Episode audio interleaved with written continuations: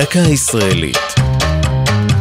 השבוע, מכון ויצמן, לציון 70 שנה להקמתו, והפעם, ממאיץ למצפה. שני מגדלי בטון לבנים המתנשאים לגובה למעלה מ-50 מטר, אחד בצורת בורג והאחר בצורת גליל שבראשו מבנה דמוי ביצה. כך נראה אחד מסמליו הבולטים של מכון ויצמן. במקור שכן במבנה מאיץ החלקיקים על שם קופלר, מתקן המגביר את מהירותם של חלקיקים על ידי העברתם בשדות חשמליים ומגנטיים, ומשמש לחקר מבנה גרעין האטום. הרעיון להקמת המאיץ עלה לראשונה בשנת 1968, כשהתברר שעתידו של חקר מבנה הגרעין בארץ תלוי בהקמת מאיץ מודרני.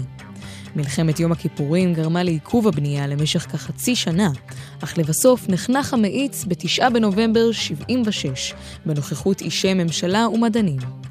אולם המאיץ יצא משימוש בעשור הקודם, וב-2013 החל לפעול במכון מאיץ חדש, קטן בהרבה. בעוד המאיץ החדש נבנה במקום אחר, הוחלף תחום העיסוק במבנה המקורי מחלקיקים זעירים אל כוכבים רחוקים, והוא הוסב למצפה כוכבים.